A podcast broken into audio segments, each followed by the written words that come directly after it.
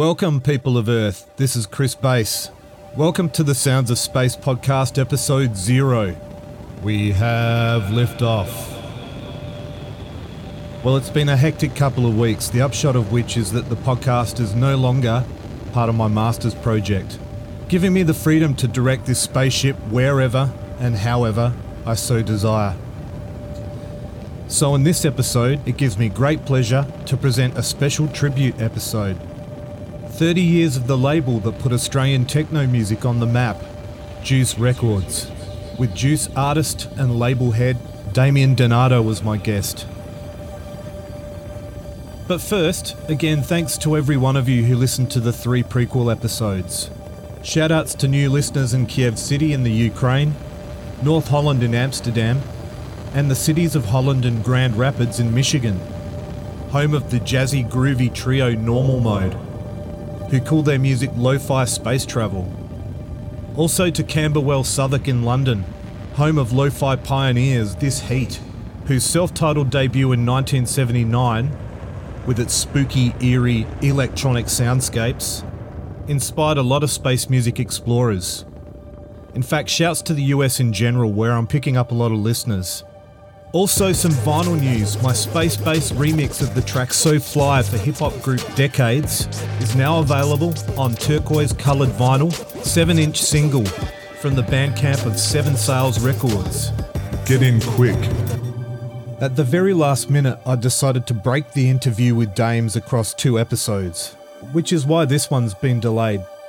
In the re edited version, I'm greatly indebted to Dave Barnett, who's running a YouTube channel called Frequency Response TV, where there's some great clips of the Adelaide scene in the 90s. So thanks to him, and also the interviewers Stilgarian and Daisy Knight, whose long running and amazing show, Dreaming Daisies, for many years introduced me to so much great electronic music deep in the night. So big thanks to those people for the sound bites of Mike Banks and Richie Hawtin. And now, Earth humans, I bring you 30 years of Juice Records. Adelaide's Techno Rebels. Friday night in Detroit, Michigan, the Motor City, the home of techno music. The city sits on the Detroit River, right on the Canadian border. Chicago, the birthplace of house music, is a four and a half hour drive to the west, and New York, a 10 hour drive east. The techno music of today was born here, influenced by Chicago house, New York electro, and the Western European electronic body music of the 1980s. But like many modern music forms, its roots are Afro American. But where did the term techno music originate? Juan Atkins, considered to be the godfather of techno, took the term from the work of futurist writer and philosopher Alvin Toffler. His book, The Third Wave from 1980, identified a developing breed of techno humanists called the Techno Rebels. Juan Atkins started using the term in reference to his group Cybotron, formed in 1981, releasing the 12 inch Alleys of Your Mind, backed with Cosmic Rain Dance, that very same year, on Deep Space Records. There's much argument as to whether this is the first techno record. To my mind, it's the bridge between electro and techno. Juan Atkins himself is very famously quoted as saying, I don't separate techno and electro. Avoiding that argument, there's a popular notion perpetuated in the media that the track No UFOs by Model 500 in 1985 is the first real techno track. Whether you buy into that or not, at that time, Model 500 was an alias of Juan Atkins. Maybe it's just a case of where you draw the line. The Belleville 3 are labelled as Detroit's first wave Juan Atkins, Derrick May, and Kevin Saunderson. But in fact, there were also many others making music inspired by the influential radio show personality, the electrifying Mojo. The Belleville 3 fits a certain narrative in that it is almost universally quoted as having them as the inventors of techno. But as with all music history narratives, If you scratch at the surface, it peels away to reveal a bigger picture with other influential and important figures like Eddie Fowlkes, who was part of Deep Space with Juan Atkins, and many others playing their parts as well. Victims of this history of convenience that somehow also discounts Jeff Mills as being present during the first wave of techno, which he certainly was. Regardless, it is important to recognise Detroit as the epicenter of the amalgamation of sounds that became techno, the forebears of which came up in the mobile DJ scene in the early 80s, in crews such as Deep Space, Direct Drive, Audio Mix, and Audio Tech Sounds. The kids were mostly from the northwest, west side, and east side of Detroit, and as they were young, and there weren't many clubs anyway, they would rent halls and throw parties setting up in backyards during the summer, placing them outside the Detroit curfew, set in place by the automotive industry to make sure their employees got to work on time. I don't want to downplay the role of Germany. A lot of the synth based music that inspired Detroit came from Germany and elsewhere in Europe. Berlin certainly played its part with the Hard Wax record store, founded by Mark Ernestus and Dimitri Hegemann, one of the founders of UFO, who also opened Tresor in 1991, a club that also helped shape the future sound of techno. Down in Tresor, you know, hot, sweaty, uh, dark, messed up. It was a perfect environment for us to spread the virus. So we just, you know, we went down there and uh, some some mean things happened, man. Berlin was the first outside scene to embrace the music coming from Detroit. In fact, Dimitri Hegemann has been a kind of cultural ambassador to Detroit in more recent times, lobbying for the removal of the night curfew and for the temporary use of abandoned buildings for artistic pursuits, small businesses, and club licensing. But this episode's story takes place on the other side of the planet, some 16,000 plus kilometres from Detroit, in my home city of Adelaide, South Australia, some 30 years ago, when a young kid called Damien Donato, excited and inspired by the sounds of Detroit's so called second wave, started buying records and going out clubbing. And in the early 90s, when his friends started making music, he got the idea to start his own record label and began formulating his city's version of techno. The Sound of Adelaide, Juice Records. As my ship touched down at Damien Donato's studio, it's midsummer in Adelaide. The heat is stifling. It's a compact room where Damien sits amidst a giant letter U of electronics and keyboards, with no computer screen in sight, nor an air conditioner, and over the many hours we spoke, the temperature spiraled. Known as Dames or Demez or DMZ, this is a man who, whilst not a fan of the current state of the music industry, has lost none of his passion for the music itself. As we sat down, I had to get the mics running immediately, as Dames was in DMZ DMC mode, and as they used to say, it was go hard or go home.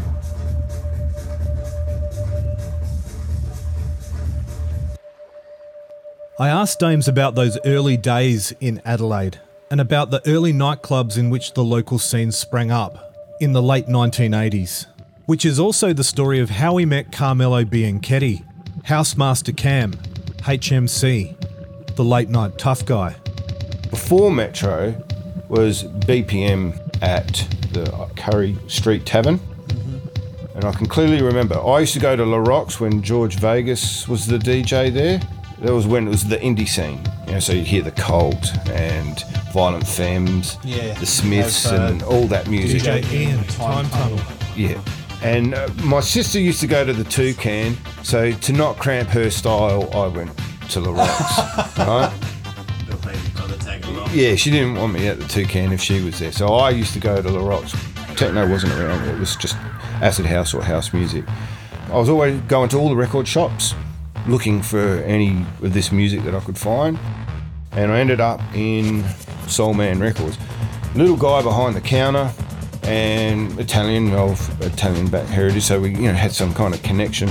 That was Cam, you know. So met him in the record shop buying S Express, and then so anyway, I left La Rocks one night to go to this new club that I heard that was playing house music, and got in there.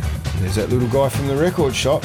What's he doing? He's pushing pushing the record. What's what, staying in time?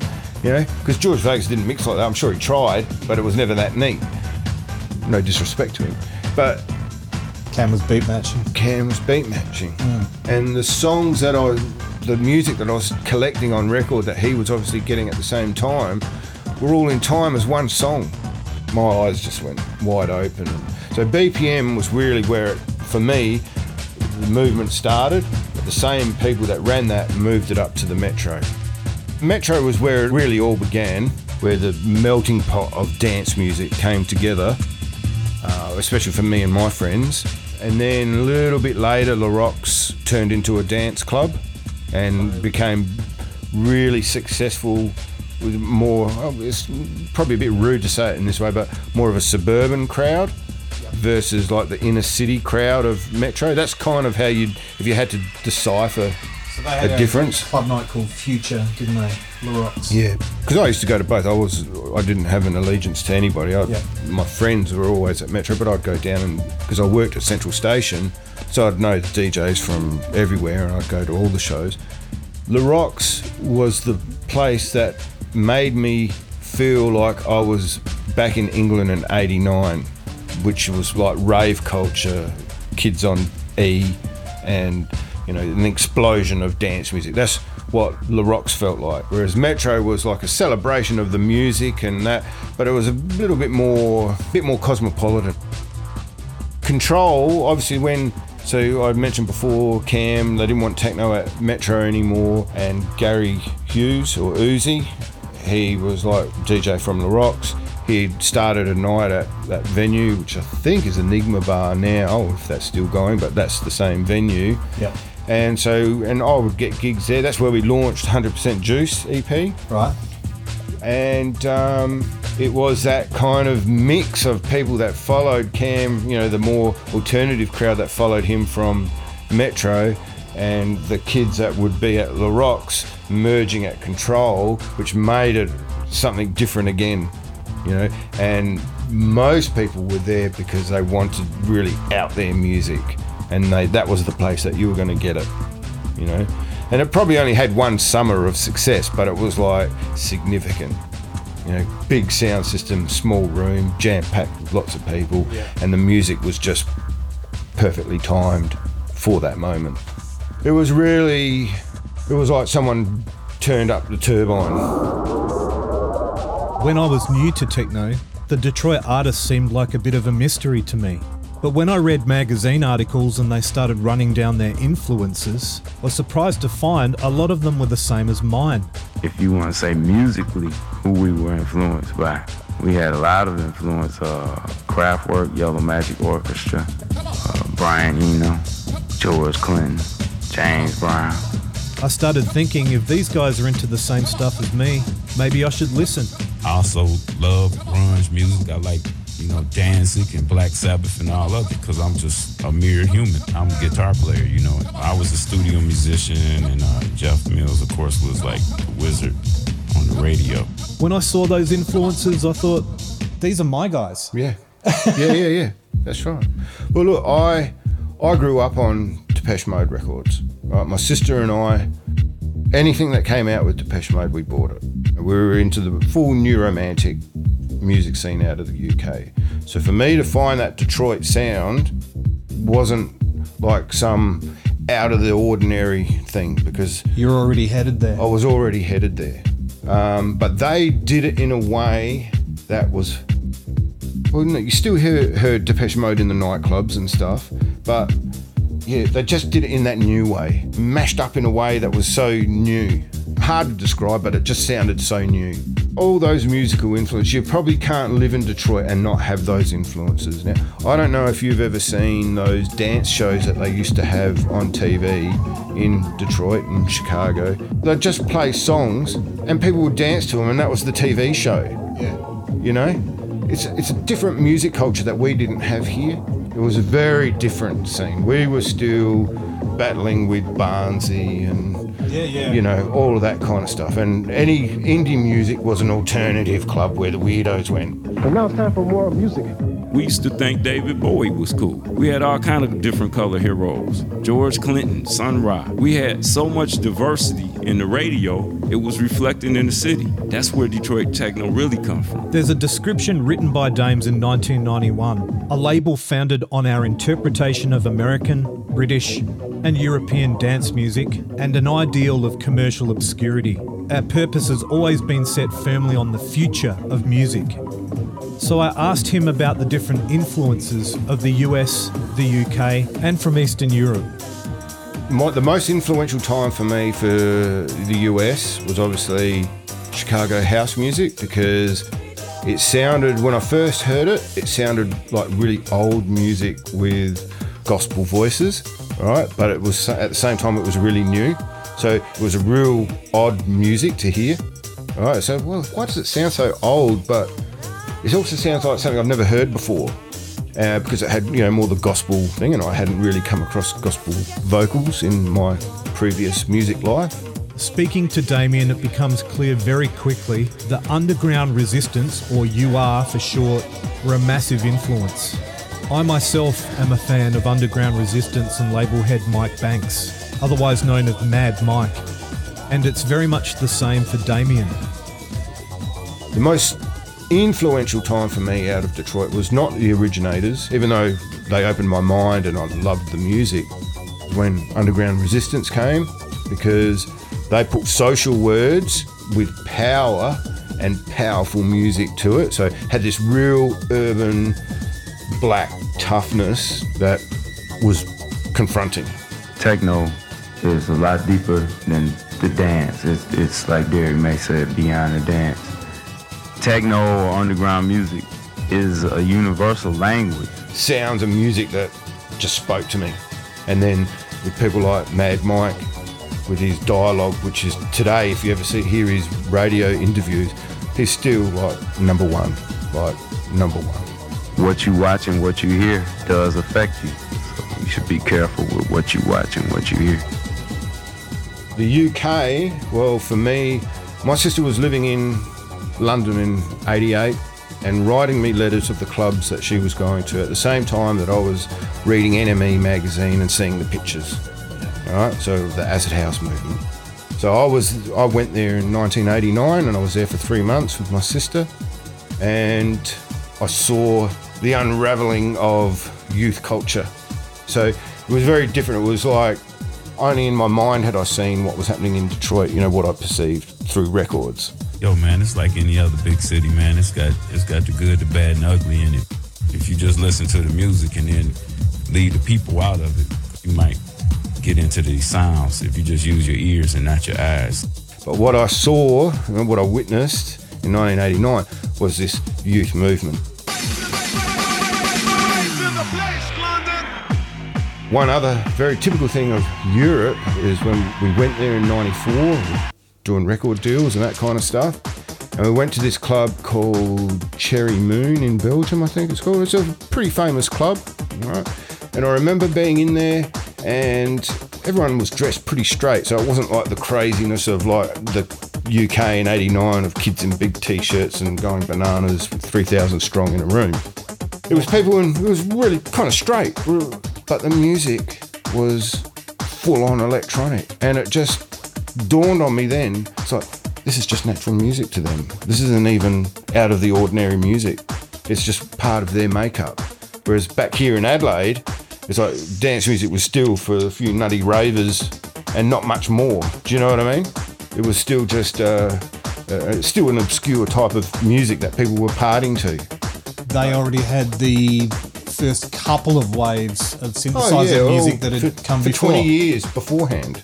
It had been normal for them for 20 years. Whereas in Adelaide, it wasn't really. There were things that happened here, but they were, you know, uh, Isolated. Isolated, and you know, even isolated in the in a city sense. You know, if you weren't at Elder Conservatorium, you probably didn't know about it. We just experiment a lot. We try and encourage everybody. We've heard uh, music here in Australia from uh, HMC and uh, Juice, you know, and it's, it's, it's bad, you know. So we try and encourage everybody around the world to join in and make this music because it's, it's all of our music. It's everybody's music. It's not Detroit techno or Belgium. Uh, You know, these are all the different locations it comes from.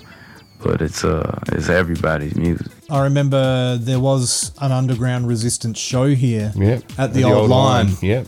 and uh, I didn't make it. It's funny though. I talked to people, and apparently everyone was there. It was like that uh, Sex Pistols Oh yeah, gig. yeah, yeah, yeah, yeah, yeah, yeah. Sex Pistols gig, the first one that was there was That's only right. like forty people at, and yet there was like uh, Ten thousand people had been there. Yeah, Yeah. But that was a big show. There was there was eight hundred people there. So you know, and the scene was probably only double that size, but. You know, that's how many people were going out. But there was 800 people there. I, I remember the show. I, they used my gear. They lent our music gear. yeah. You know, so you know, for us, it was just like idols touching our equipment. That left an impression in Adelaide. Like there were people talking about that show for a long time. they went back to the States blown away about the scene in Australia. They just couldn't imagine 15,000 kilometres away from Detroit that there was 800 people ready to party to their music. They couldn't believe it. They couldn't even believe that there, there was a label there. At that time, they just started travelling all over the world doing lots of shows everywhere. But I think the fact that it was Australia, which is back then, was probably the furthest place that you could go to from America, I think it left a pretty good impression. We are pretty far away. Yeah. All right, cool. I had to mention that. No doubt. No doubt. The Juice catalogue is a bit of a spider web, and for clarity, I asked Dames to run down the artist names of the Juice Records family. Your artist name has been Dames and DMZ. Yeah, so Dames was when I used to DJ. Right? I never considered myself a very good DJ, but I was just in awe of the music that I felt that I had to participate. So Dames, um, but over the years, Dames got more technified and ended up, you know, Demez, and then it became DMZ. So, and DMZ is much more in line. You know, what Dames is like this, you know, cute idea guy.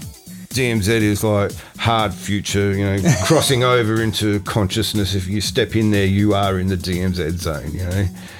You're in the DMZ. Um, okay, and Marcus is Paddee and also Michelin. I was Michelin for one of the releases, yeah. You were Michelin. I was Michelin, yeah. I thought because he had that, what's the track, Michelin, Michelin Yeah, Boy? He did do a, a track, yeah, but Was that about you? well, I'm not sure actually. I, I have no idea. But on the Mothership album, I did a title under the name of Michelin. Okay. Yeah. This is why I'm asking these things, you mm-hmm. see. Theo Bambakis, he's Thee, he's Jack Haywire, He was Jack Haywire. Yeah, we kept that secret for a long, long time. right? Yeah. And Cinnamon Yep. and Azio. And Asio, correct. And Cam Carmelo was Vitamin HMC. At the very beginning, yep, and then HMC, and of course these days is the late night tough guy. correct. Rotation is Cam and Theo, and Dirty House Crew was all of those guys. You've also got Anthony Coppins. Yep. He's part of the whole family, family An- as well. Anthony Coppins and John Gray, Gray. yep, they were DCE. Mm-hmm. Now, they were the first guys out of my small group of friends. They were the first guys that harassed me to listen to a demo. Right. right? And they were from Modbury. They were contacting me from Modbury. For me back then, Modbury was like out there. What's what's going on in Modbury? You know. Sure. But there was something about them on the phone that drew me out there. So I drove out there. My girlfriend stayed in the car out the front of the house, which was run down. They were renting at the time, you know, holes in the wall and all this kind of stuff. Went in there, two kids. You could see that they'd been wearing the same clothes for a week and just banging on their instruments. Fell in love with what I heard straight away. It was almost Gabba, but I loved it. There was something about it. And those two guys are still my studio buddies today. Yep. So they're the guys that I would say if there's any artist that's like still with Juice, it's really those two guys. Sure. You know, and even though we don't have the catalogue to prove it, the music that exists in the Juice archives, it's their music and it's my music. Mm. And it's, you know, it's the music to come. It's the future. It's, yeah, it's the future. That's right. Always. At this stage, we start to run down the Juice catalogue, starting with Juice 001, 100% Juice. Well, we registered the business in 91, January of 92. So we've just gone past 30 years of the official release, which was HMC's 100% Juice EP. So we were obviously uh, myself, Cam, which is HMC, Theo, who the artist name was Thee or Cinnamon, and a few other friends. Uh, We're all hanging out. Cam was the DJ at Metro nightclub. House music, techno music had been booming. You know, we kind of came together in the nightclubs. The Metro didn't want techno there anymore, so Cam lost his job. So we started doing Now, when we're talking Metro, the Richmond, The up- Richmond? up, the escalators. yes, yeah, yeah, Yep. So they- they'd had the boom in 88, 89 of bringing you know, com- you know commercial house and dance music together. But once techno started coming together, the music was too extreme. And so for a while there, Cam was without a Saturday night gig. So we started doing parties at Cam and Theo's house. So they lived in Franklin Street. So there's about eight of us having our own warehouse parties. And I remember being on the dance floor, which was the lounge room, which looked like a big warehouse at the time, hearing a song and going in to see what record was playing. And it wasn't, it was cassette. And it was Cam's life support system. And I was like blown away that the song that I was loving in the other room was my friend's song. And eventually, you know, within six months, it was a record. yeah. Yeah. And you launched that at Control. At control, yeah. Hmm. yeah. Yeah, and you know, back then Adelaide had a, such a vibrant scene, and yeah, we sold 500 copies locally, or nearly 500 copies locally. Which I, you, you can't even think of selling 500 pieces of vinyl in Adelaide today. It's impossible. In Australia, in the world, it's almost impossible. There's so much music out there. It's not funny. yeah. Yeah, And all of those releases had the fax number yeah. on the label. So important. Yeah. So important. Info for young pups.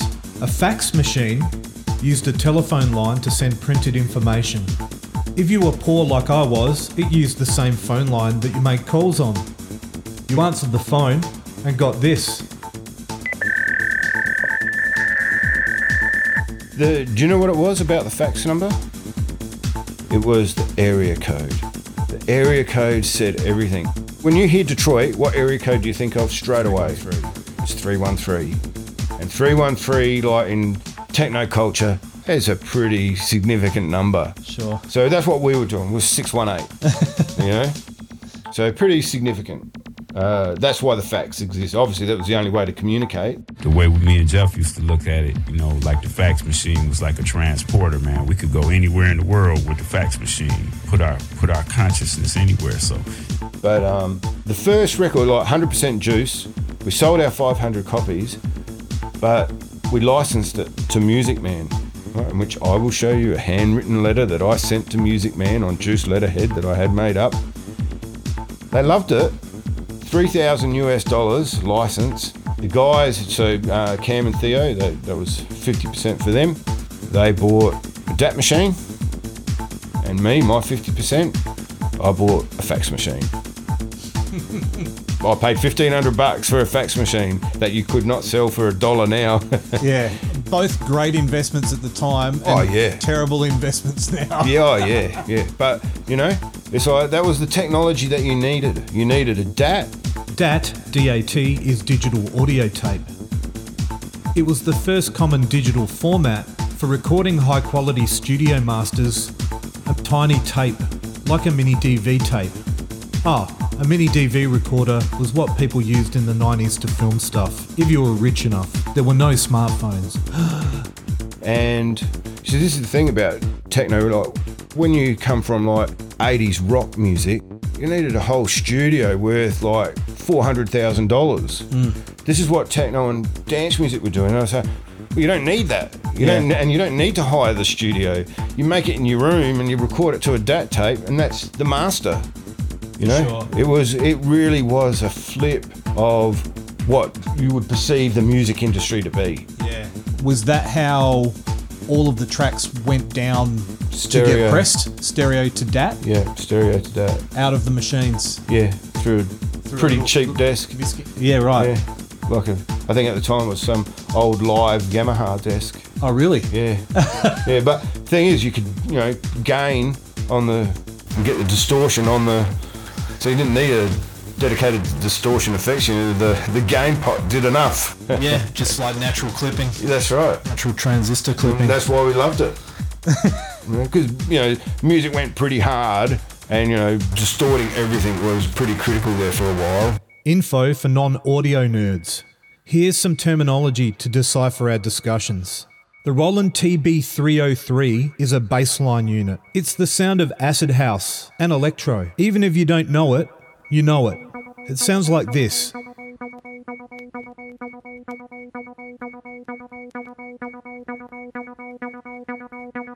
The Roland MC202 Micro Composer is a synthesizer keyboard, and the Roland TR909 are drum machines. And the Yamaha DX100 is a small FM synthesizer keyboard. The Roland Jupiter 8 is also a keyboard, a 16 voice synthesizer that is inextricably linked with techno. So that album has this track that everybody just absolutely loves. uh, Life support. It bugs me, man. that that that constant beep. Yeah. I feel without it, but then without it, it wouldn't be the life No, support no. system. That's right. I'd like it better if that beep was not filtered out. But um, it's uh, TB303 acid style, really, isn't it? That's all it is. That and a 909. And there was a DX100, so you had DX9. Yamaha, yep. Yep, the DX100 was just a smaller version. Yep. Um, uh, solid bass, which is like wicked bass sound, you know. That would have been doing the bass. Well, uh, one of the bass lines. Yeah. Solitude. For me, that had that train ride kind of Yeah. feel, just like driving ahead. Was kind of like Kraftwerk, but more danceable. yeah. And knowledge kind of had that a little bit as well. But when I listen to that, all of that music now, you know, I just hear the naivety of it all. And I'll, I'll admit, I probably have not listened to those songs for 29 years. It's not that I don't like them.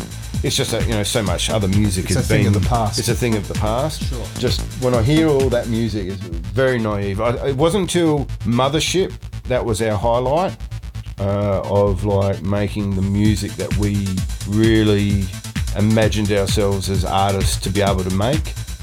I think yeah, Mothership. I think was it. That was it. Yeah. If you just listen to the music and then leave the people out of it, you might get into these sounds if you just use your ears and not your eyes. The next release was the first Secret Weapon 12 inch. With the influence of underground resistance weighing heavy, the Juice team brought out a series called Secret Weapon with no credits, no track titles, and a harder and more experimental sound. There is no Juice 002 until 20 odd years later. Yep.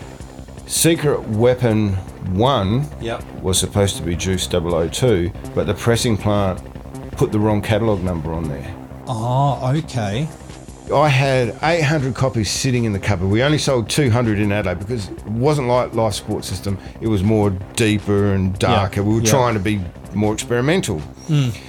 Pressed up a thousand, thinking, well, we did 500 of Juice One. Different we'll do a thousand. fish. We sold 200. I had 800 in my cupboard for like six months, but I was still sending them out to people.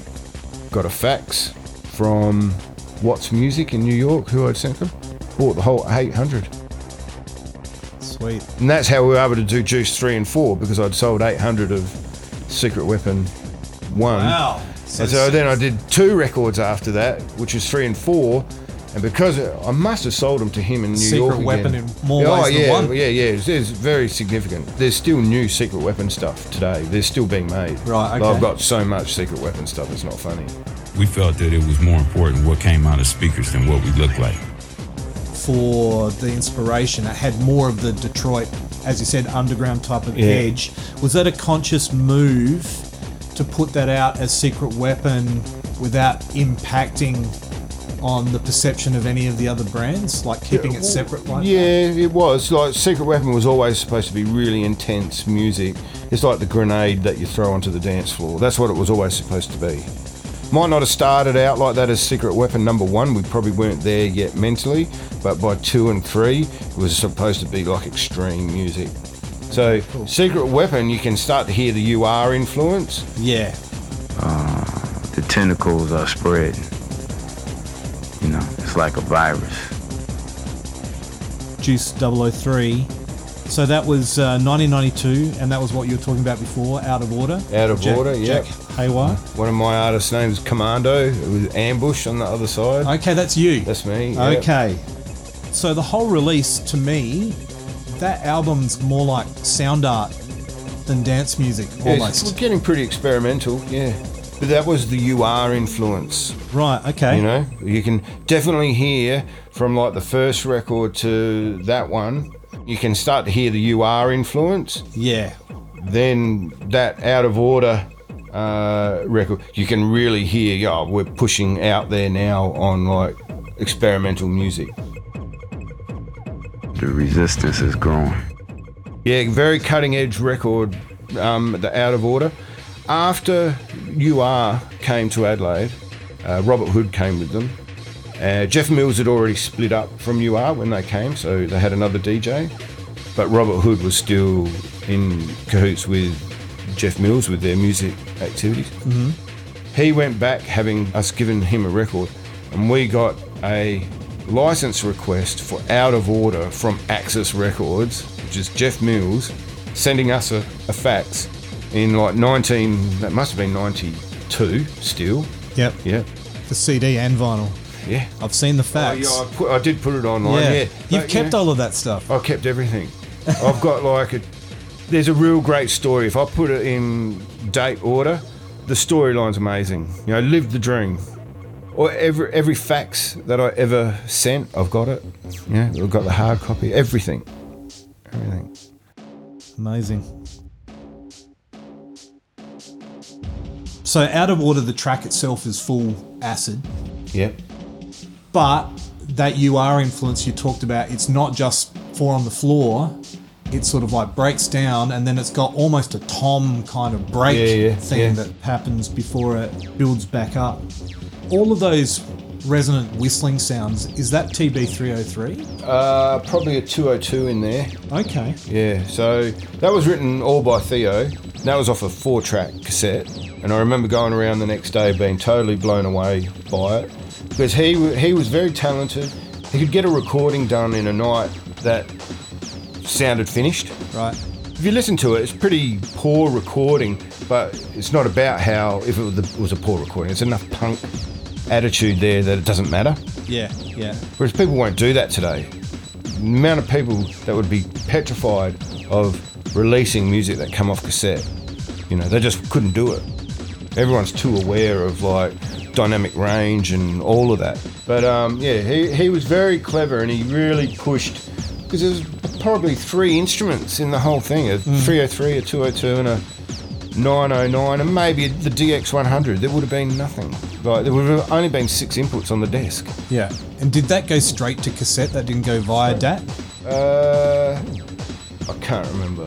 Yeah. Yeah. Doesn't matter. But it, all of our music, I can't remember. So it's 30 years ago. I can't Yeah, remember. yeah, sure. But we went to disc edits. right. For all of that our, early, okay. Yeah, we were. Yeah, we were Nev, what Neville's first customer. right. Yeah.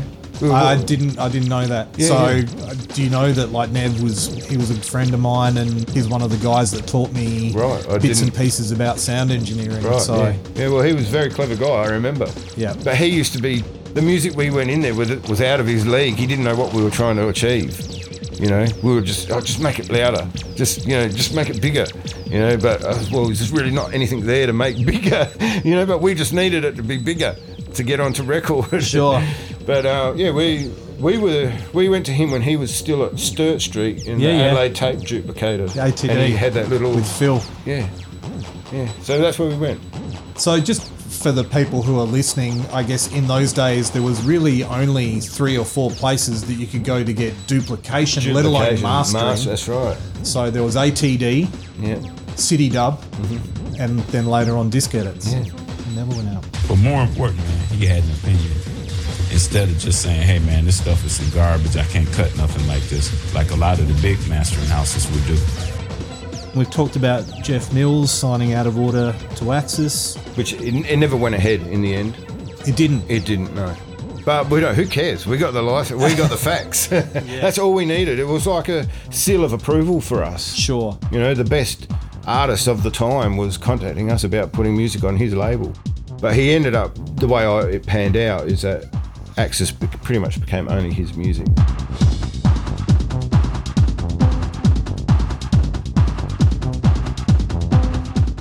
And then Juice 004 HMC first release Or as HMC. Yeah. as HMC. Yeah, yeah. So that was the Southern Hemisphere. Yeah, and this is when we really started getting traction uh, in Europe. So three, Juice three and four were released at the same time. That uh, track, Big M Memoirs, somebody told me that that was actually about the Metro. Yeah, of course. Yeah, yeah, that, and that that kind of has that cult following. OS that song for the nerdy underground crew of crate diggers of techno. It's got a bit of a cult following. Because again, we were trying to be that was, I guess our first attempt to be musical, mm. trying to write music but with the instruments that we had. Yeah. I didn't write the song, but compiling the album or the EP and that kind of stuff. That's why we went for it. You know, Yeah. it was, oh, this is that musical element that we we like, but it's still using all the sounds that are new to us. So let's talk about dance music and vinyl for a sec. Mm-hmm. The decisions as to what's going to go on what side. Yeah, because not- you know easy, like yeah. uh, the the length actually dictates how much power you actually get out of it how much dynamic range there is on the side so on that one you've got a six and a half minute song on the a side and then like a seven minute and a five minute song on the b side did you make those kinds of decisions as to- definitely would have. Yeah. all yeah, definitely would. They were decisions we would have made. Yeah, Okay, so on the run out at the end of a vinyl record, whoever's actually cut the vinyl Yeah. can scribe in uh, some characters at the end and they get stamped into every copy.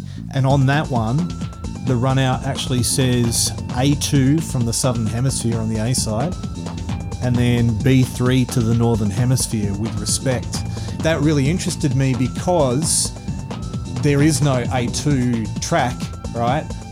A2, this is almost like saying that this little thing is really important. The engraving in the run out, I've made that A2. And on the B side, there's two tracks, and then it says B3 right. Before to the Northern Hemisphere with picked- respect. You've picked up on something that I do not remember. I just thought, wow, that really elevates Yeah, yeah. that little scratching. Oh yeah, yeah, yeah. Well, look, there was all those little, all those little message things were starting to happen in vinyl. This is what I mean.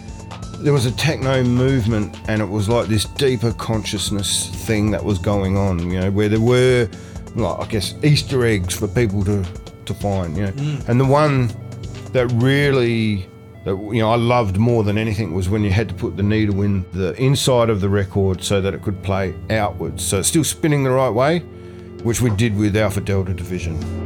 If it's a forward record, we make a backward one. No doubt. No doubt. And And that one is very space orientated. And in actual fact, there's a big story behind that record, which pretty much shaped Juice Records in more ways than one. At the time, we were pressing our records with Richie Hawtin and John Acquaviva. What about Adelaide? I'm going to have to ask about that. That's fine, go for it. You've, you've visited here. Have you heard anything before you came? Yeah, I heard all the Juice records. You know, so uh, that was one of the main reasons I wanted to come. I mean, to me, uh, uh, the way we have approached Plus Eight and the way it grew, Juice is like to me the same kind of thing. It's the nearest. I respect what these guys have done a lot. There's not too many labels in the last year or two, which I can say, yeah, I like every record they put out. I can see where they're coming from. You know what I mean? It's always been like, yeah, well, this record's good on this label this week, and that one's okay.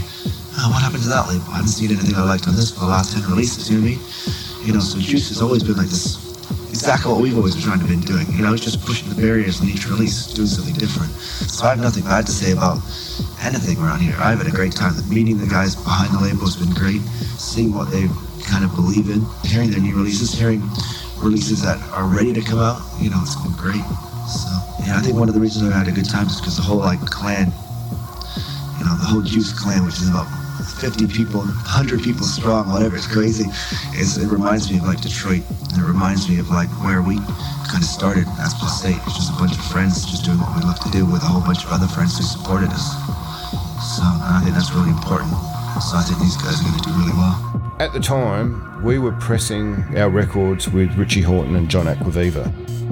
Pretty much the Plus eight. Yeah, plus eight. One of the biggest pairings of people that you could ever try to associate with. Right? And we're doing Dirty House at the same time as well. Dirty House had just started. And at the time, for some reason, they needed to have Made in Canada on the records. Right? Uh, because they were being manufactured there. And I said, look, that's fine. You can do that for the Dirty House stuff, but not Alpha Delta Division. This is from outer space right? This record is from outer space. It's not made in Canada, right?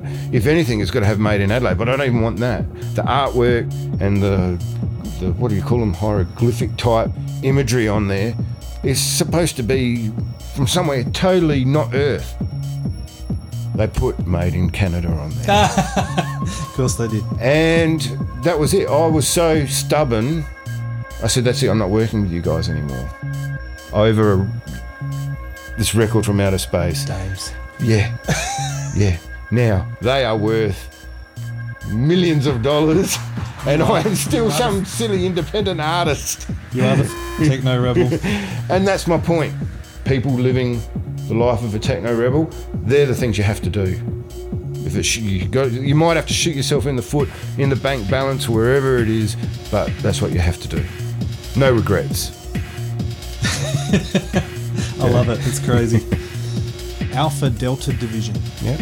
So that was Theo and Paddee. Right. Again, it was uh, it was only a single release. The very distinctive memory I have of it is Cam and I had come back from Europe, and that was the first song that Theo and Paddee had played to us that they made while we were away, and I was like, "Whoa, this is amazing," because it was you know deep and spacey and you know, came from outer space. That's what it Yeah. sounded like. Yeah. Like And in the end, Alpha Delta Division, I think, ended up on Dirty House, like Acid Tracks. Right. The- like a sub label of Dirty House. Yeah.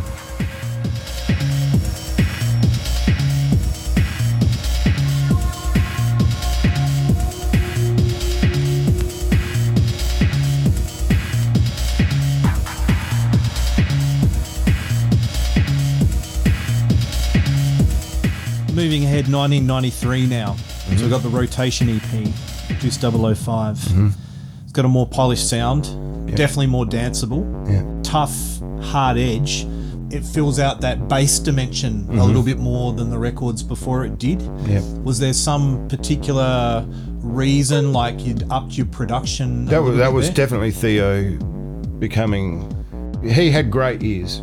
He was very talented. Didn't know what he was doing, but he had great ears. He's not a very technical guy at all, but awesome years.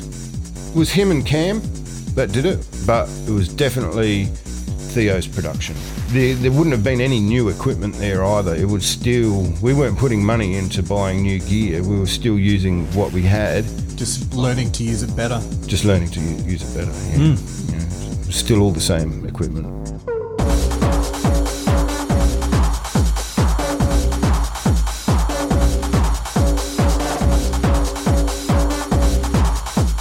So then you've got the dual rotation Paddee release, Juice 006, it's Dragonfly. Oh yeah. So we bought Paddee. EP. Paddee was a new kid that bought in a demo tape, and he was doing stuff with Matt Thomas, who was Aquila. Yep. For some reason, Paddee got through the door, and Matt Thomas did too in his own right. As Aquila, I helped him out with a couple of records, but Paddee was the one that made it onto Juice. He just had some connection, you know, personal connection with us that was quite natural. Dragonfly is a banger, Yeah, yeah. absolute banger. 1111 Simple stuff like Simple 808, 303. yeah. uh, satellite, the speeding up Mm-hmm.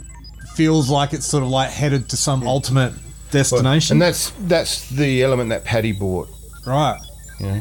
I liked it. Uh, Transparencies Oh yes, yeah, from the outer regions. That was one of the spaciest tracks yeah, yet. yeah. There's the ambient piece, yeah. Yeah.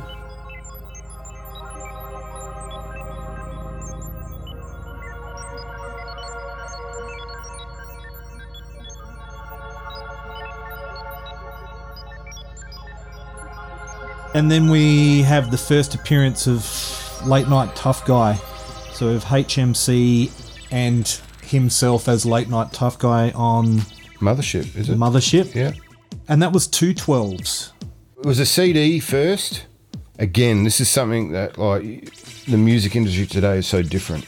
We did a launch at the Arkabar, had fifteen hundred people there, and went home with three thousand dollars in our pocket. Just things that you can't imagine today. Like, how am I going to get three thousand dollars doing what I do now? It's not possible. But back then, it was just so the the world opened up for us. But so that night we did a live show. So that was So this is launching Mothership. launching Mothership. Myself, Theo, and maybe Paddee doing live and uh, HMC just DJing. But yeah, a big, massive show. So anyway, we launched the CD, quite successful. We now had distribution through Shock. Yeah, let's talk about that for a second. So, back in those days, if you went into the CD world, you had Shock, you had MDS, Yeah. and you had Roadrunner. Yeah, that's right. Now, Roadrunner did the heavy mm-hmm. stuff. They did like the metal acts and whatever. Shock had the punk stuff. So mm-hmm. they had like Epitaph, uh, Beggar's Banquet. Mm-hmm. They had Death Row Records, Suge Knight, Ipecac, which was the uh, alternative stuff. A lot of rock stuff. MDS, they were importing a lot of alternative and dance artists from yeah, they, overseas they were, yeah. they did a lot of local artists, so people that we played with. So they did Clowns of Decadence, Storytime from Perth, Swoop, and the Fireballs. But they also had synthy stuff, so they had Cosmic Baby, Yep, Harald Blüchel, and they also had MDS Dance. they did. That was headed up by Richie McNeill, and he, he's like the mega dollar man now. I'm not sure what he does, but he, I think he did all the festivals, and I really don't know. But he went on to be like a big player in hardware. That's where he ended up. Okay. They were the big mega raves in Melbourne that ha- Yeah, happened yeah, at the end of 2000s or the beginning of the 2000s or whatever. That was when Melbourne really started to overtake what Adelaide had as a music scene. Hmm. 'Cause Adelaide was way out in front. But Richie McNeill was there at Mushroom. Yeah. But there was another guy at Shock, and I just gelled with the guy at Shock just that little bit better. Because Okay. they had a dance department. Yeah. I can't remember what it was called. But that Well, mothership it wasn't big though compared to Mushroom. Mushroom. no, so no Mushroom way. had like As One, which is a trance label. Yeah. And then they morphed into DanceNet as Yeah, well, which yeah. was huge, and that was doing all of that Third Eye, Ollie Olsen, Yeah. Pee Wee, Ferris. They were distributing Moving Melodies as well. Uh, you know, Patrick Prince. Um, I, I would have thought that you would have gone with because uh, independent all the time. yeah, And shock we're independent. That's why I was there because that's that was my mentality. I'm not.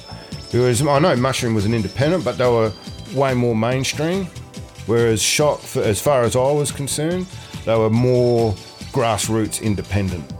That's how it felt, and that's I like why I was there. You know, There's the Techno Rebel again. that's it. Sweet.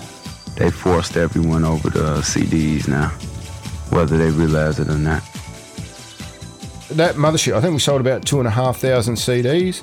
So then we were able to do the double vinyl or the two 12 inch releases Two afterwards because we So that was funded from the CD. from the CD, yeah. Yeah. Okay. Great. And then we really started to move because we were still pressing in Australia at that time, you see.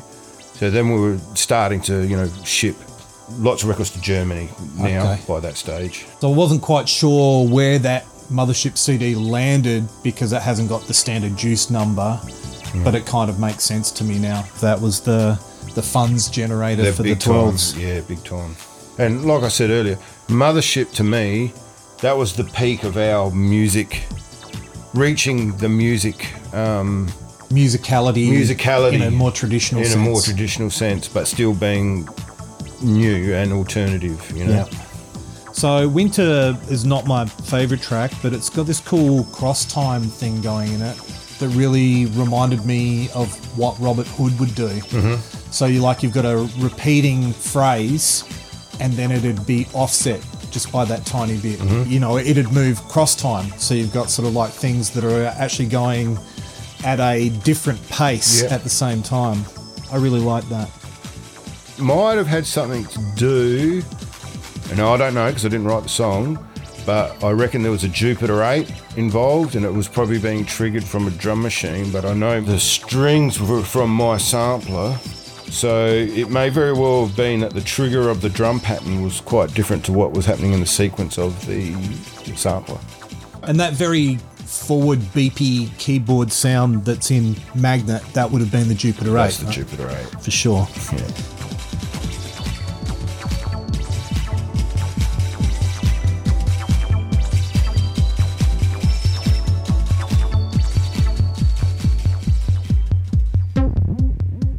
Okay, and then uh, also still 1993, we have HMC Scientific Functions EP Juice 008. So we have Proxima, Symphonic, Pyaxis, yeah. Pyaxis. That was Cam and I, I think, on a just on a single Jupiter 8. Oh, okay. So that's got like a sci-fi city on the label. Oh, yeah, do you know what that's from? That's from the Akai S3000 brochure. Oh, okay. Yeah. Classic. How did you get away with putting that on the label? I guess It's like what you did. Yeah. It's just what you did. Yeah. Even now, you can get away with a bit more on vinyl Yeah. than you can on uh, digital platforms. And then disc point one, Yeah. that was more of a Detroit style. On the B side, you had Symphonic, which was like it's fast paced, but it was really heavily modulated. It's really got the sci-fi kind of thing happening in it. Well, every, any producer out there would recognise the effect, and it's the SPX 90 symphonic effect, which Yep. is a chorus effect. And I think, So the SPX 90 was almost on every live rig. oh yeah, yeah. And back then, every single person that had no money, they had the SPX 90. I'll tell you what, for a, what was intended to be a live unit, the effects aren't half bad. Yeah, Yeah. Well, I love my Yamaha gear today. Yeah. Well, as in this desk here, you know, I absolutely love it.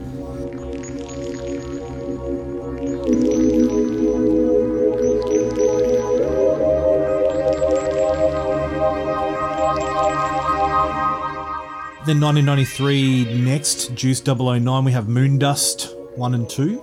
Yeah, one of my rotation. faves. One of my faves. That's yeah. one of my favourites too. It's mm-hmm. very spacey. Yeah, yeah, yeah. That's probably one of the most spacey albums on the catalogue. Yeah, yeah. And it's got those fluttery sounds that almost sound like uh, Drexciya. A little bit. Yeah. That's It's that uh, underwater kind of feel almost. Jupiter 8 again. There's predominantly a Jupiter 8 and probably two 303s. Now, is it my imagination, or does Moondust speed up ever so slightly from the beginning to the end of the track? I know it's pretty bloody quick. Yeah. it's about 160 BPM, which is a real shame. I really wish that record was 130 BPM for today. It would be a classic. Absolutely love it. The fact that it was 160 or thereabouts, it's a real shame. I still think it's a classic. Yeah, I lo- look. They're I- journey tracks, those. Yeah, those ones. Look, I have a very strong memory of Moondust. There, and I've just remembered too. That Mothership album actually, we pressed six records. It was the two uh, Mothership vinyls. Mm-hmm. It was the HMC number eight, Moondust number nine, Secret Weapon number three. How many is that? That's five. I think. I think I did six at once from that so Mothership. all from the funds of the mothership. Mothership, yeah. Yeah, It really was the mothership. it was the mothership, yeah. uh, but oh, yeah, the, the the real significant moment with Moondust was there was a might have been around Fringe time. I can't really remember, but there was some interstate crew putting on a big warehouse party down in the sheds in Port Adelaide. Cam was playing there. No one was there for whatever reason. It was empty. So there I am in the middle of this warehouse with a massive sound system. Cam's playing Moondust, and I'm just in my element. And it's like, you know, I'm at a party with no one, but I've got my record label with Moondust playing in a warehouse all to myself. And it was one of the most powerful memories I have of like just feeling like, oh man, I've, I've actually achieved everything I wanted as a as a music business, you know? It was very, very strong imagery for me, still today.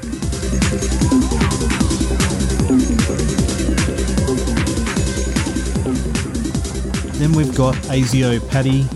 Sorry, Carbine, is it? Carbine That's and the other one. Espionage. That's the other one that came out at the same time. Yeah. very acidy, very spacey, very chirpy. Espionage sounds goth rocky to me. It's got that European type of It's very influence to it. European. A lot of it was driven by Paddee that one, and I'm not sure if you pick up on the um, dialogue in, in there, but the sample with the voice in there is "Help me, Obi Wan Kenobi, you're my only hope." Yep. Yeah. Yep. Obi Wan Kenobi. Because Paddee was a big Star Wars fan. You know. Him and me both. Yeah. Obi Wan Kenobi. And then we had the Outpost EP, uh, Juice 11, ASIO on HMC. So that's 1994 now. And that seems to be the only release that year, I guess, because you did so much the year before. Yeah, I reckon we were just still selling everything. That's when I went to Europe, and I was doing lots of licensing. Catching up on the business side Yeah, of all yeah, of the yeah. creative It was, go, it was going crazy. That's when I was doing 60 hour weeks, just doing licensing deals and distribution and manufacturing, really full on. And when I try to get into the music, back into the music role today, I automatically assume that's what it is, but it's not that anymore. It's so far removed from that. It is so far removed, it's not funny. yeah. I keep thinking it does still exist, and maybe for someone it does, but you got to have a lot of capital to be there doing it. And then Outpost 12 as well. So that had uh, Acid Thunder, with HMC going hard as well. Yep. Hightail by Azio was a different direction too, slower, almost funkier. I actually really like that track.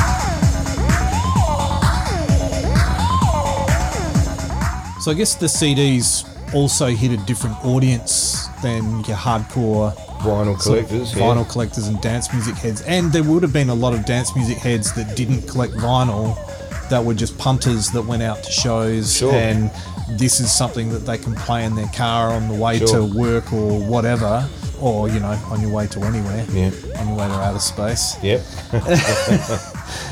With those, did that second one act as a funds generator for the final as well? Uh, because CD is much cheaper to reproduce. Yeah. Outpost did all right. I think we probably sold about 1,500 back then. I can't really remember. But the music climate really started to change, and Dirty House started to take over, and Dirty House got all the attention. Okay. You know, it was a new sound again, you know, driven by Theo, obviously with Cam's music still. But Theo had a much more vitalised vision of light records, whereas mine was still very underground. Yep. His was much more about the party and that type of thing, which is what it needed, you know. And there was a fair bit of marketing around that as well. It had all the imagery. It had much more fun imagery. It was the space thing was gone, you know. Yeah, well, The- I don't know. I, I found the the, the Oh, no, space no, yeah, a little bit more bit of- comfortable for me because, Yeah. like, you, you look at some of the. I remember them clear as day. they were sort of pretty like confronting, you know, sexuality type imagery. Yeah, the flyers of all of these hot people lying around pretty much naked. Yeah. As like, I wanted to go to those gigs, but I thought. If I go, do I have to renounce my heterosexuality and throw my keys in the bowl? you Yeah, know? it was. Look, it, it just had the right messaging for the time, and it was all about having a good time out. You know, is whereas techno got really deep and dark, and you had to be like heap stone next to the big speaker. Dirty House stuff is fun music. It's fun music. It's yeah, it's just all more entertainment, and it was. Uh, look, I was very lucky because I was still involved. I was doing all the licensing and all the distribution, and but I didn't have to do any of the art, creative direction, which is what I was doing more with Juice. So it probably worked better for us because it's definitely much bigger selling than what Juice was because now we'd set up with Richie, and this is the Dirty House stuff. Was it the first releases that we really started doing with them? Mm-hmm. And you know, we went from a label that was maybe selling oh, a thousand units of every release once we had international distribution from Australia, to selling three and a half, four thousand to up to six thousand of every release. And Freakin' we sold ten thousand on an independent label out of Adelaide. Freakin' was heard everywhere. Yeah, that was Dirt 01, that's right. That's right, yeah. Look, this, this is how big it was. Fatboy Slim was on Rage holding up that record saying, you know, this is like the best. Something along those lines. You know, But, you know, I'd be walking on the street. That car come down the road. Yeah. it was a big, big, big, big record. Here's, you know, again, you know, when we talk about money, right? Because at this time, this is this must been '95 that that happened. Yep. I was still at my bedroom at my parents' place, but then I set up an office in the city, so in Weymouth Street, mm-hmm. and I had to take out a, a loan, like to keep putting money into what we were doing.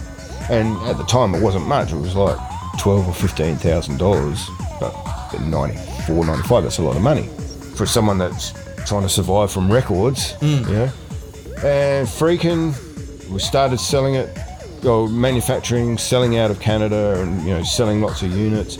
Licensing deals started coming in. The main one for three territories, so gas, so Germany, Austria, Switzerland. Through a pretty commercial dance label, we, we had to really sell our soul a little bit. It was a little bit disappointing, but I accepted that this is what Dirty House was about. It was about being successful and hmm. embracing our chance to be successful. The advance for a 12 inch single for three territories, 12 and a half thousand US dollars, Nice. you know? So taking out that loan so we could do what we needed to do, paid off in one license. Yeah. Look, man, it's not really selling out if you haven't really compromised the music No. at all. But these were the things that we thought we had to really contemplate. I know, but it allowed you to keep on putting out more music Yeah, oh, well, it was, uh, So- yeah. Yeah. And that's the point at which Cam started putting stuff out on other labels Yeah, as well. that's Right that time. For HMC, the follow up was on Juice. That was 012 Yeah. Southern Cross. Digits, when I first heard it, very understated, moody kind Yeah. of piece, and I thought, where's the freaking guy? Yeah. And then you got uh, Space Funk, Yeah. which is as stated, Yeah. And LSD. And when I heard LSD, I was like, there's the freaking guy. There's the freaking guy, yeah. Yeah. In actual fact, LSD was Crazy all- track. That. I like that more than freaking. Yeah, that was always going to be a Dirty House record, Okay. but I was adamant that it had to be Juice. Okay. 'Cause to make that EP what it was, it had to be Juice. Mm-hmm. And then the B sides, like the acid side. Yeah, It's like the juice continuation, Yeah. more familiar. Wave, it's more 303. yeah, and almost a trancey type of sound to that because of the arpeggio, That's right. repeated arpeggio thing. When I was in Europe in '94, traveling around by train, you know, I clearly remember Wave on the headphones as you know on the train through Europe, listening to Wave, and you know, it was always going to be out on record.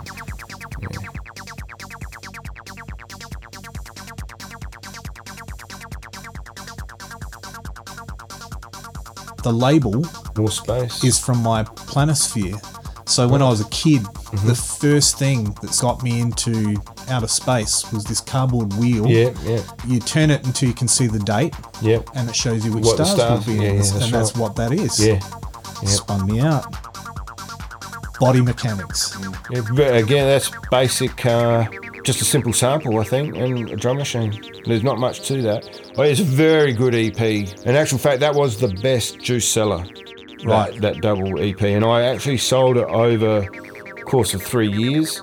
So it had an original pressing, which must have been, it's, it's a bit blurry, but I think, I don't know if I ever pressed that one in Australia. I think oh, that one was happening through when we were working with Richie Hawtin and John Acquaviva. I think that's when we first pressed that.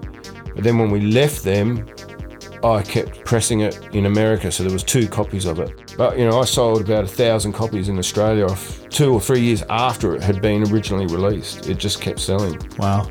You know, we didn't do much licensing for that one, whereas we'd done a lot more licensing. I think the cult had started to change a bit. But by that stage, Juice has built up its direct market as well, right? Hmm.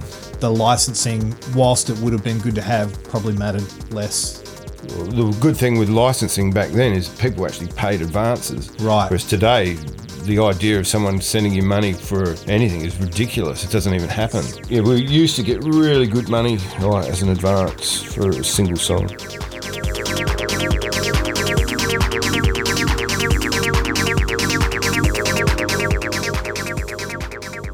Now, one of the other faxes that you posted up came in 95 from Mad Mike. Mad Mike, yeah. He wrote something about, well done, you've survived, and, you know, that's the thing. Yeah. What was he referring to in terms of you'd survived? Like, managed to keep the label going, or was Well, we originally pressed in Australia and shipped from you know, my bedroom, right? Uh, but Australia's pressing plant, the last one, closed down, which was Pro Music in Sydney. So they closed down, and so you couldn't press anywhere in Australia anymore. And so we had to, I had to go looking for manufacturing overseas. And that's when I ended up with Richie Hawtin because we'd bought him out here. His first tour of Australia, we organised that. So yeah, you were looking for ways to do it, and that's part of the message that he was saying is like, well done, you found a way. That's correct. Because, you know, I'd obviously been communicating with him prior. Don't know why. Uh, obviously, you know, it's just being a fan. I must have been looking for answers for help or whatever. And, you know, communication obviously stayed open. If I looked through all my faxes, I'd probably find I'd find all the faxes that explained it that all came for before and yeah, came after. yeah. Crazy.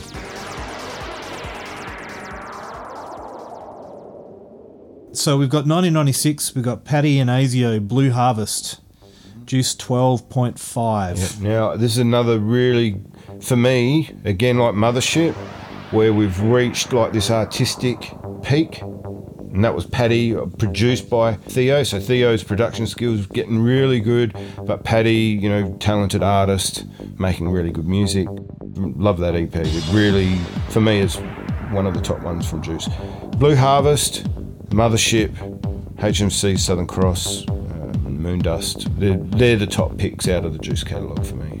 Again, a new sound for them, more spacey, almost with more of a Berlin flavour. Yeah, I think So it's a little bit digital sounding. I think it was just the Cleaner. production and the time. See, a lot of the early records were made in a night. They were the moment. They were made in one night, one sitting, recorded to DAT. That was it. Yep. Whereas Blue Harvest was probably using an Atari because we didn't have se- we didn't have a computer sequencer in the early days. Paddee bought that in. He had a, an Atari. Right. 1040. He had an Atari 1040, so that's probably why that EP sounds the way it does because it was had more time for it to be be composed and sequenced, yeah. arranged. Whereas the other music was all like in this setup, it's just free form. What came out? what came out? You know? THX, very space music. Yeah, yeah. Fantastic.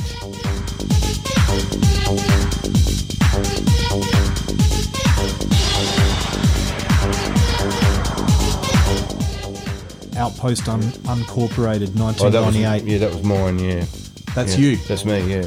Really started to change my perception of where I fitted in the techno movement because the movement, it felt to me the movement was gone and that underground message was gone and it was more about DJs going on tour and, you know, staying for 12 hours in the city before they go to the next city. And I wasn't part of that. Hard edges being removed. Yeah. And so Outpost Uncorporated, you know, it's like, well, I'm still the Outpost, but, you know, you don't have a pass to get in yet. That's. It wasn't a very successful record. I think it actually came probably three or four years too late because I'd been in the office so much. That was my first chance to really do something on my own, but it should have been done three or four years earlier and it would have made more sense. the complexities that come with the business of what you actually create.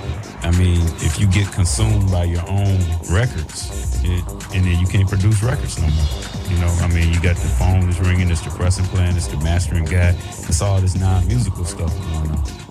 Now, this was the one I wanted to come back to in terms of vinyl again. Mm-hmm. You've got side A and side B. They're at 33. Mm-hmm. Side C and D are 45, and then on side C, you put the needle on in the middle Yeah. and play it outwards. It was I was trying I was trying to do everything that made it like a typical techno underground record. Right, okay. That's, It's everything that it is supposed to be.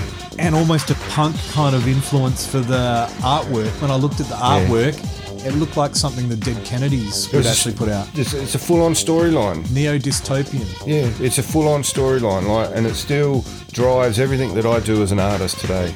Yeah, And there was a poster in it as well. Yeah. I never saw the poster. give you a copy. Oh, great. It's uh, yeah, and that's the poster is of Adelaide getting taken out by a big nuke. Right, so that that one that's on the label, the Yeah, well, it's got the nuke is actually over Adelaide in the in the poster. yeah. If it's a nice picture, we want a bad one. And again, it was like because it was a vision from the future coming back. I, back then, this is a thing. I hope it's not a vision of the future. Well, this is a thing. Back then, I like it here. back then, we didn't think of like global pandemics. We thought a big nuke was the thing that would happen. You know, but it's it's not like that anymore. Now it's like planes into buildings. Well, the funny thing a- is- is that- a virus or a lot of those weapons are actually still in place. yeah, they we just are. we just don't think about we it don't anymore. think about them. Yeah, Yeah. yeah, that's right. Weird.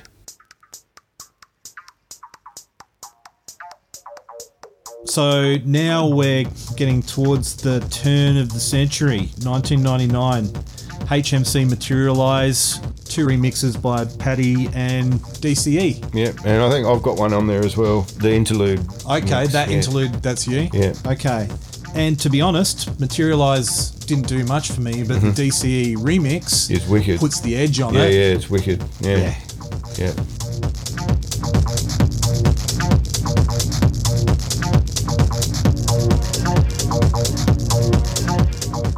After the year 2000, we have uh, 2001 HMC Marauder and Stroke, Yeah. which was a dual release. Dual, Dirty yeah. House. I by then I was almost out of the game, like, and we're just hanging on. It's a real shame because I probably had a lot of opportunity if I, my heart just wasn't in it. But Marauder, it became a cult classic. I would have thought that that was the type of record that would have kept you in because, like, Marauder's got that sort of Yeah. like harder tech sound. Yeah, we had no idea that it had become such a massive hit. We were oblivious, so we just totally missed it because my heart just wasn't in it. I was burnt out, and not burnt out as in I didn't love the music anymore. I just didn't want to be part of like where I saw the culture going. But I still felt that my need was to I had to be involved in record production Yeah. you know which is why you know I still make the mistakes I do today because I still feel I need to be there Yeah. like we said at the very beginning that this thing that's above me you know some puppet master that keeps me around it even though you know I'll barely survive from it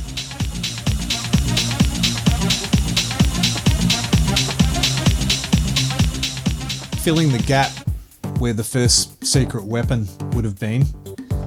Oh yeah 2012 yeah with that HMC City Rhythm yeah City Rhythm. And City Rhythm sounds like a sophisticated city. Slick, smooth, groovy. It's a very classy album.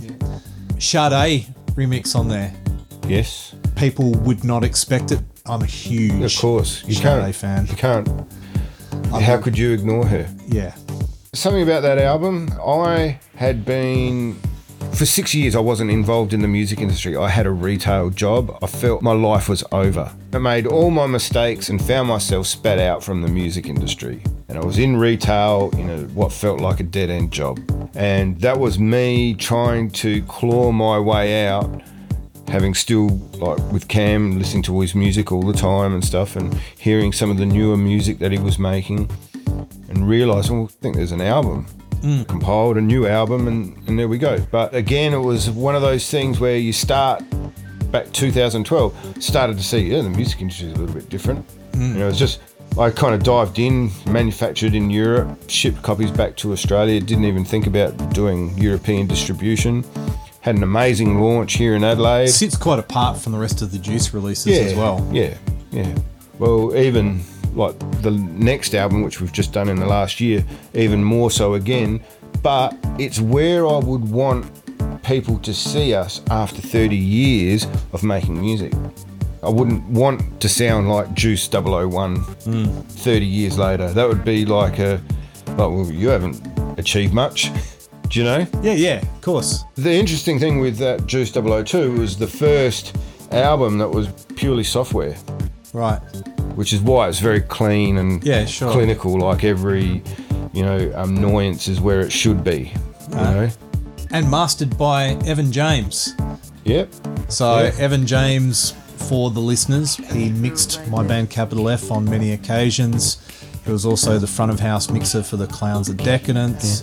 He did a stint at Mix Masters, and then when Mick had a studio in the city called Broadcast, like Evan worked down there.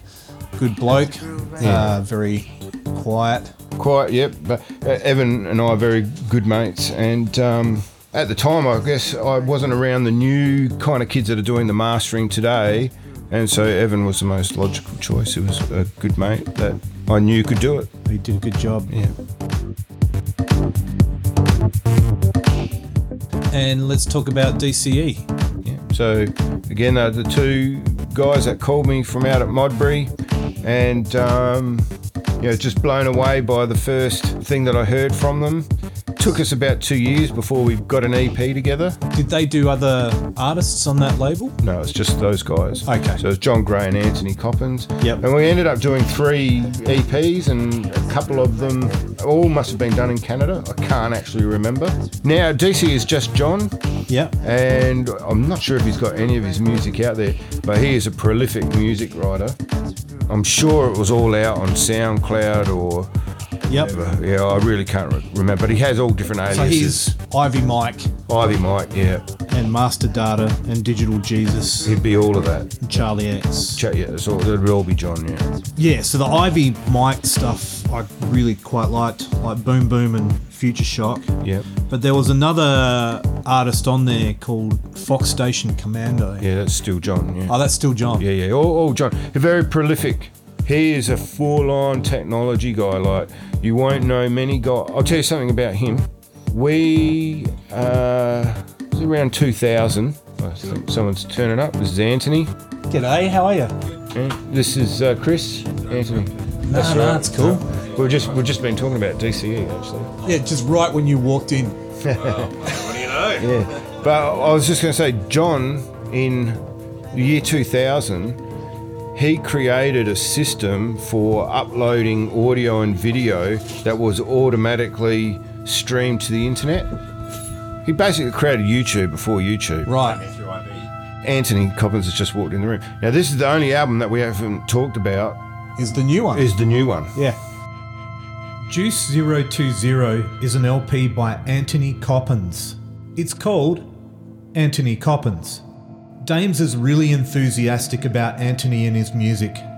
So much so that despite the current state of the industry, he decided to reboot Juice Records for its release in 2021. A lot of thought went into the flow over two pieces of vinyl, how long it was. You know, songs were cut out so that we could do the vinyl. It's very different to everything that came before. It's smoother, very melodic, and both Anthony and Dames have spent a lot of time, discussion, and energy into making this release happen. Anthony turned up at the end of our session, so I got to meet the musical mind behind the release. He's also passionate, knowledgeable, considered, and thoughtful, and there's a lot of depth behind the structuring of his music. They were kind enough to give me an exclusive of a brand new track they're working on for the podcast. Dames chose this track to feature because, like this podcast, it's an investigation of outer space.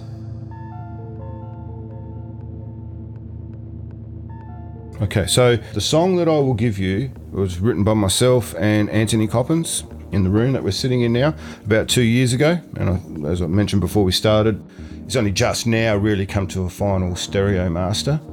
And Anthony and I have talked about this song so much because for us, it feels like when we listen to it, we are in the universe. The veneer of life is gone, and it's just the shapes of the music in some weightless environment, you know. So it's color and it's image of like the shape of the sound over a long period of time. Like you see, if you could look at the song coming at you over a great distance, Right. The vastness. the vastness of it, and that's, and hopefully this song's playing in the background now. well, after you saying that, there's no way I'm going to put it in the background. I'm going to play the whole thing. Yeah, thank you. Well, it's 12 minutes, see? All right, so we've I'll talked put- for I'll- nearly that. I'll put it at the end. Yeah, but it defines what I think is out there in the universe. Once you leave your body, all right, and I, whether you believe in God, I don't, I don't care. I don't know what I believe in, but if something continues, these are the things that like you will see for that time that, that your consciousness can witness it. So.